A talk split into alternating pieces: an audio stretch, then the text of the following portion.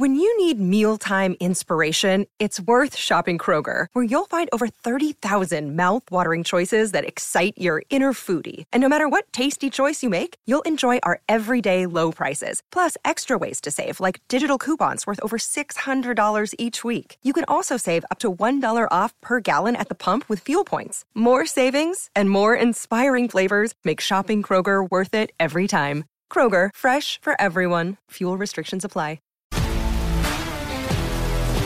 If you love sports and true crime, then there's a new podcast from executive producer Dan Patrick and hosted by me, Jay Harris, that you won't want to miss. Playing Dirty Sports Scandals. Each week, I'm squeezing the juiciest details from some of the biggest sports scandals ever. I'm talking Marcus Dixon, Olympic gymnastics, Kane Velasquez, salacious Super Bowl-level scandals. Join me on the dark side of sports by listening to Playing Dirty Sports Scandals on the iHeartRadio app, Apple Podcasts, or wherever you get your podcasts. I'm Hannah Storm, and my new podcast, NBA DNA with Hannah Storm, chronicles my 6 decades in professional basketball, from growing up in the sport to becoming one of sports TV's first female broadcasters. Join me as I dig deep into the game's history, unearth some wild stories, and talk to my friends from the world of basketball, from Dr. J to Charles Barkley. It's been a wild ride, and now I get to take you with me. Listen to NBA DNA with Hannah Storm on the iHeartRadio app, Apple Podcasts, or wherever you get your podcasts. Aw, does somebody need a hug? It's one more thing. Armstrong and Getty. One more thing. I actually gave myself the oogies just saying that. That was a little out of character. I'll pay that off here in just a second. First, this. Are you an introvert or an extrovert? One group is twice as common as the other. I'm an extrovert, but I don't want to talk about it. I'm too shy.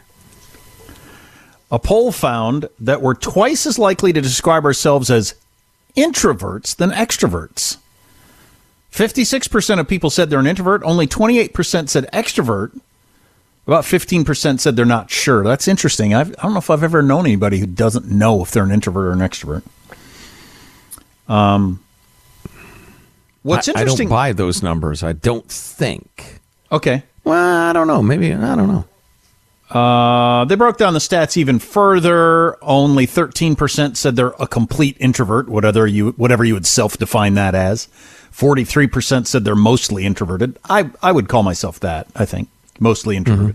Mm-hmm. 23% said they're mostly an extrovert, and just 5% said total extrovert. So 3 times as many almost total introverts as total extroverts, but small numbers. So how about perverts? How many of them?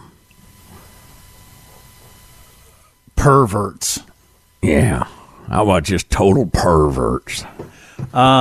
You don't buy the numbers. I was just wondering, because it doesn't seem that way to me. The world doesn't seem that way to me, but I was just wondering if it just were influenced by the fact that extroverts are just so loud. I mean, it just seems like there's so many of them. They're the ones doing everything at the the company picnic, like those still exist, or company Christmas party, like those still exist, or the Rotary meeting, like those still exist. Okay, try to picture a social function. Come up with something that exists. But the extroverts dominate so much, you don't notice all the other people standing there with their drink quietly, hoping nobody will say anything to them.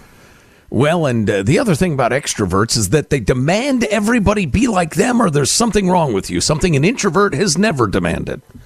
Right. Smile! I don't want to smile. I'm in a group of people I don't know. I'm really uncomfortable.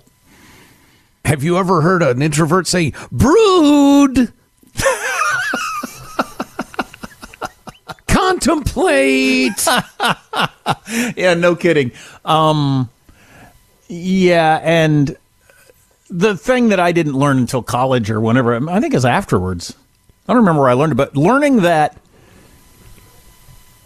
for introverts, being around other people drains them of energy, and for extroverts, being around other people supplies them energy, explains everything.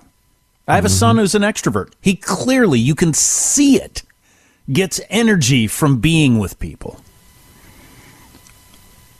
Henry, my youngest, is like me. It's draining. It takes, you know, if I start with a full tank and I'm around a bunch of people, I'm down to like a quarter of a tank by the time I'm done. Mm-hmm. And the only way I can say that it doesn't have other value or fulfillment, but yeah, it drains your batteries. No other value or fulfillment. Be better off in the woods alone with a knife between my teeth, killing a moose to survive. No, yeah. Obviously, you have to be around people sometime, and I often, you know, am happy that I did it, but it doesn't mean it wasn't draining. I'm going around with a knife in my teeth. I guarantee I slice my tongue open because I'm absent-minded. I'd forget I had a knife there. And the only thing I would say to you extroverts is just recognize that, all right? Of course you enjoy being an extrovert. It energizes you. Of course you like it. It drains us. Just accept that. It just, I don't know. Shut up. Shut up is, in other words, the other topic, which, of course, is something I've talked about many times over the years, and I'm happy to see that this is true. A study found hugs don't help men with stress, particularly. If you've ever said to someone, need a hug, don't direct it at a man. There's scientific proof. A new study in Germany found that women's stress levels tend to drop when their significant other hugs them, and I'll bet it's true for other people too, not just their significant other, I would guess. They tested it by checking the stress hormone cortisol in their saliva before and after they were hugged. It made a pretty big difference.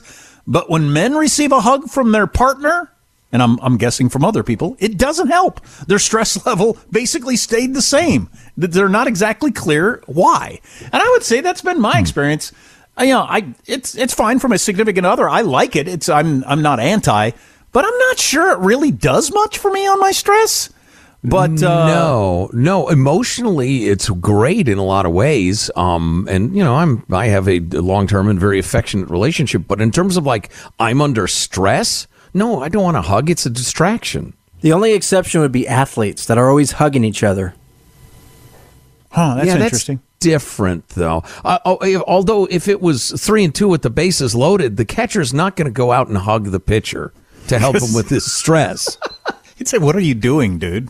Yo, dude, hey, I'm trying to focus here. This is a distraction. Well, you know, when you don't see men hug each other in sports, I don't think, is when they lose. And that's when you'd be, like, stressed and unhappy. Right. No, that would be weird. I don't want it. Yeah. So I just thought that was interesting. I think we've all observed this. It seems that it does lower the stress for women to have a hug. And for men, yeah, it's nice. I'm glad, you know, I got somebody here who likes me and I like you, and that's cool. And that's a good thing in my life, and it's good to be reminded of the good thing. But I don't think it helps with the stress. Yeah, wow. Huh. Fascinating, huh? Yeah, it is. But, you know, it's funny. Introverts, extroverts, men, women. Effeminate, masculine, the people who don't get that those differences are fine and natural and we should accept them, and that they think there's something wrong with one party or the other, that makes me crazy. Well, yeah, I don't think there's something wrong with you if you're an extrovert woman, but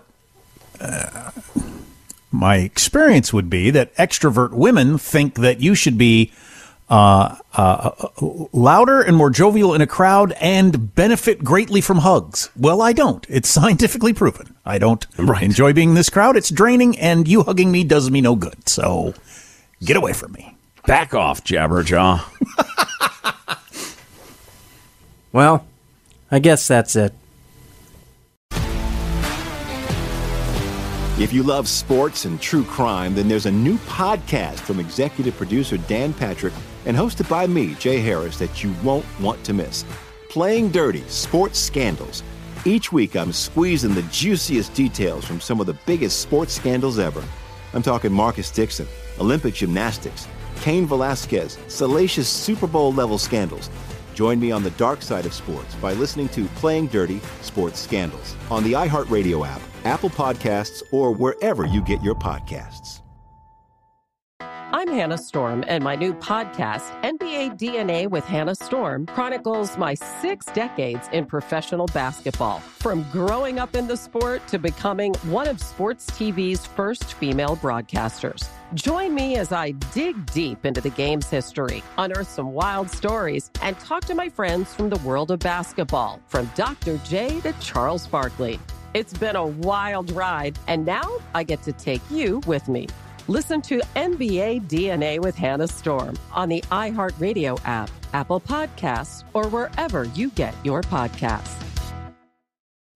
I'm Saleha Mohsen, and I've covered economic policy for years and reported on how it impacts people across the United States.